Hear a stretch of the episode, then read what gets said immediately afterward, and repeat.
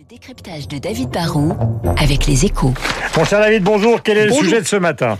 Eh ben, je vais vous parler d'un truc qui va vous faire bondir, Guillaume. L'autorité de la concurrence vient de démanteler le cartel du sandwich. Vous savez, l'autorité de la concurrence, c'est le gendarme qui surveille les entreprises, qui les sanctionne quand elles s'entendent sur le dos des consommateurs.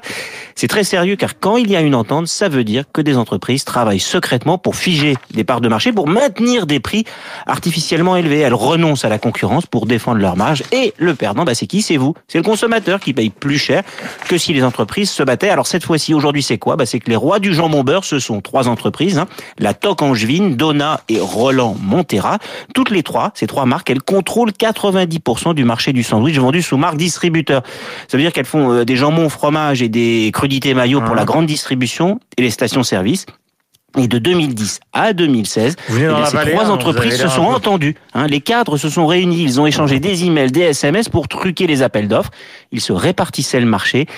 Eh ben, ils ne faisaient pas concurrence. Du coup, bah, vous avez payé plus cher vos sandwichs Eh sur oui. l'autoroute pendant toutes ces années. Alors, comment l'autorité de la concurrence a-t-elle cassé ce cartel? Bon, bah, elle n'a pas mené l'enquête. En fait, il existe une procédure dite de clémence. Ça permet à une entreprise qui regrette, qui, a des, qui se dit qu'elle n'aurait pas dû le faire, ou qui a peur de se faire attraper, d'aller voir le gendarme de la concurrence, de dénoncer ses petits copains en apportant des preuves. En échange, le délateur n'est pas condamné. Alors souvent, c'est quand une entreprise est rachetée ou change de dirigeant que, que la nouvelle équipe préfère tirer un trait sur le passé dont ils ne sont pas responsables. Dans le cas précis, c'est Roland Monterin hein, qui ne payera pas d'amende du coup, alors que les deux autres vont quand même payer presque 25 millions d'amendes. Ça fait, ça fait pas mal. hein. Les entreprises hurlent en se disant qu'on les attaque, euh, alors qu'elles sont fragiles. L'autorité de la concurrence répond qu'elle tient compte de la santé des, des entreprises qu'elle ne veut pas tuer. Elle veut juste montrer que le crime ne paye pas pour les entreprises. Elle cherche un effet dissuasif et la liste des sanctions ne cesse de s'allonger hein, puisqu'elle a déjà sanctionné au cours des dernières années le cartel de la farine, des shampoings, du jambon, mais aussi des compotes, des yaourts ou du lino, de l'électroménager, des télécoms mobiles.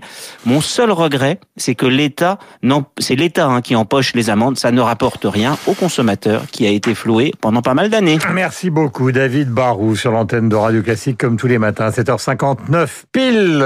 Bienvenue à vous tous. Voici la météo et le journal de la rédaction de Radio Classique.